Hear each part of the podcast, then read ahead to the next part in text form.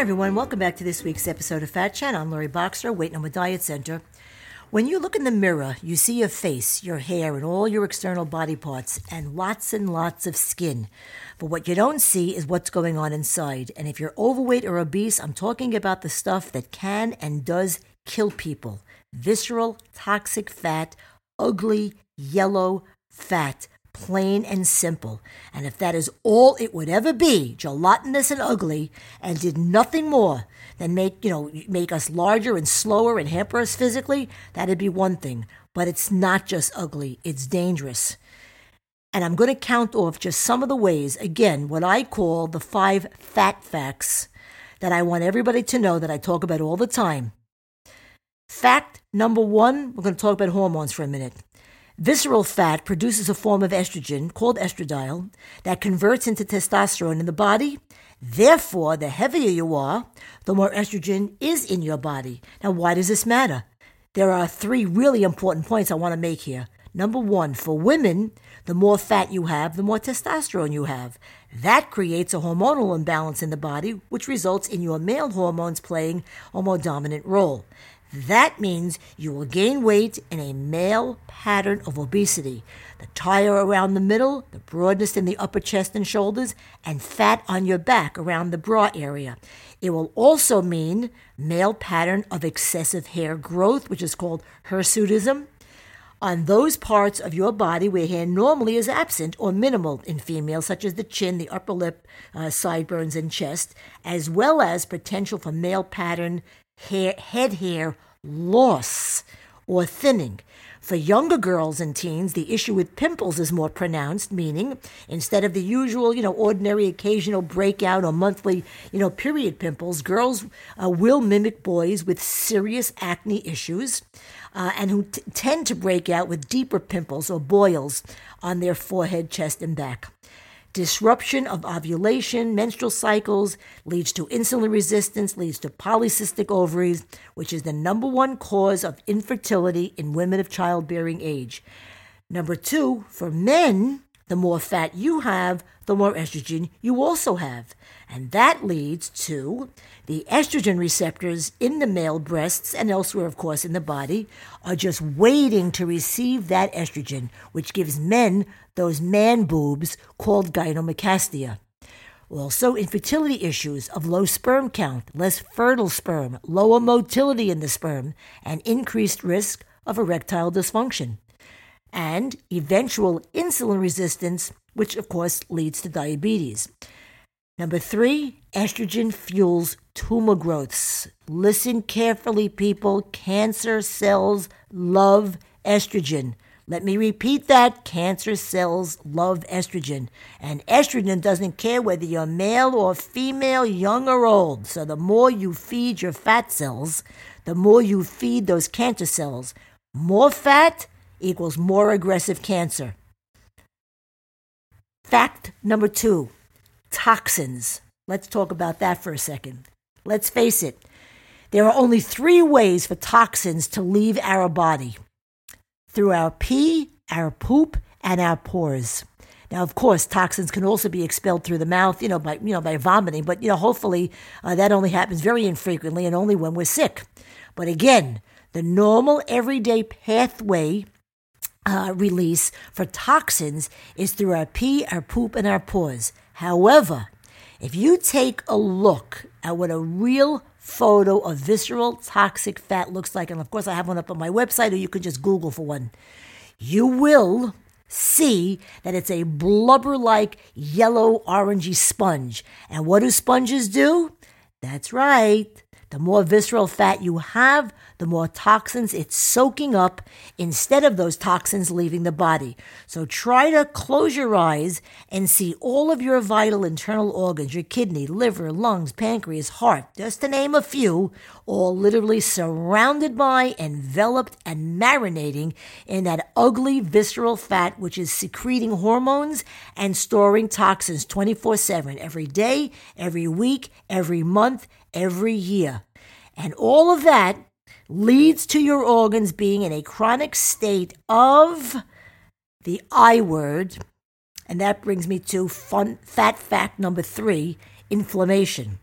We all know how it feels and what it looks like when we get a really bad sunburn. Okay, it really sucks and it hurts like hell.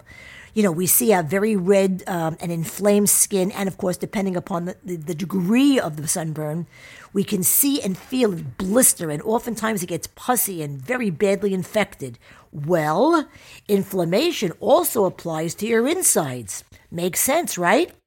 So if your vital organs are sitting and marinating in ugly biles of hormone producing, toxins grabbing fat, those organs are chronically inflamed and susceptible to infection. Can your immune system be healthy if your body is inflamed? Can an organ ward off uh, or fight infection if it is inflamed? like moths to a flame, folks. Inflamed organs are like magnets to, you know, rogue cancer cells and disease. Fun fact number four let's talk about bone health for a minute. Up at my website, again, there's a thermography, which is uh, an image done with heat of two women, one obese at 250 pounds and the other one is slim at 120. And the thermograph shows you the women as you're looking at them from the back. The photo clearly shows the yellow fat immediately under each woman's skin, and that's the subcutaneous fat we need. But you can see the difference in the thickness of even that fat between the slim woman and the obese one. But even more dramatic is the visceral toxic yellow fat that the obese woman has internally surrounding her vital organs. Those are the organs that are sitting in and enveloped in hormone producing, toxins grabbing fat, the fat of heart attacks and strokes and death. If you take a look at the midsection of that obese woman and the size of the intestinal tract and the enormous amount of fat around the waist, that is the fat of gastroesophageal diseases and diabetes. If you look at the obese woman's legs, you will see the hip bones out of alignment. You will see how she has lost so much bone density uh, from her knees to the ankle. You will see how the lower legs and ankles are bowed, you know, to compensate for the extra weight, which is why, by the way, so many overweight and obese people walk with a waddle, uh, you know, to shift their weight from one ankle to the other. Now, having said all of that, compare that obese woman's bones to the healthy bone density of the slim woman, it's, it's really, it's absolutely shocking, really. This happens for several reasons. Most obvious, of course, is that more weight puts more pressure on your bone structure. But the one I want to address is the role of vitamin D. Vitamin D from sunlight is very important for good bone health, and most especially, of course, in growing children. But, but it's also important to understand that vitamin D is a fat soluble vitamin, meaning that even if you're out in the sun all day long, the D is being absorbed or sort of sponged up in all those layers of fat. It's literally being stopped by your fat from getting to your bones. The poorer the bone health, the weaker the bones, the less it can support you, the more you know, uh, susceptibility to your slips and falls, fractures and breaks. And obese seniors in particular are 50% more likely to have a fall and nearly 40% more likely to suffer long term injury as a result, which all too often in very overweight and obese people requires surgery. And that's the last item I want to talk about. The last fat fact for today, number five, surgery. You might wonder why I speak to this issue as frequently as I do. I mean, after all, you might think, how often do people have surgery? Uh, for one thing, obese people have more serious illness requiring surgery. Obese people have more falls and accidents and fractures requiring surgery. And even for a non emergency surgery, you know, say something elective like plastic surgery of some kind, it only takes one surgical procedure to go wrong and you're dead. I always say the most important person in the OR is the anesthesiologist. Before surgery can even begin, he or she has to do their job, and some job it is, and it ain't easy, and it takes time. Fat people have fat throats. Getting a very overweight or obese person ready for the surgeon is not just a matter of, you know, turning up the dial on an anesthesia machine to let more, you know, air out. The anesthesiologist has a much more difficult situation on his or her hands for surgical patients who carry a lot of extra weight. And I address that very specifically and in greater detail in a blog up at my website called Obesity in the OR A Weighty Problem for Anesthesiologists. Just know that heavier patients need more anesthesia to get them and keep them asleep. And since anesthesia refle- you know, uh, relaxes blood vessels, more anesthesia also means relaxed blood vessels for a longer period of time, which equals more bleeding. Okay, so now you're asleep and the anesthesiologist is controlling your breathing, has your life in their hands, and the surgeon steps in. You think it's easy for the surgeon to cut through all your fat? Do you understand the surgical skill, the dexterity, the patience, and the time it takes for the surgeon to cut through all your fat in order to get to a bone or an organ or a tumor? Unfortunately, most people don't because they don't see uh, the photo that I've posted up at my website of toxic, visceral, thick, yellow, disgusting fat. Bottom line, when you're obese, and you need any kind of surgical procedure, be it, you know, in a hospital operating room or an operating center at a doctor's office or even in a dentist office, do not take it lightly. It's serious. So, those are the five basic fat facts that I do take the time to go through with each of my clients when I meet them for the first time before I even start talking about my program. Why?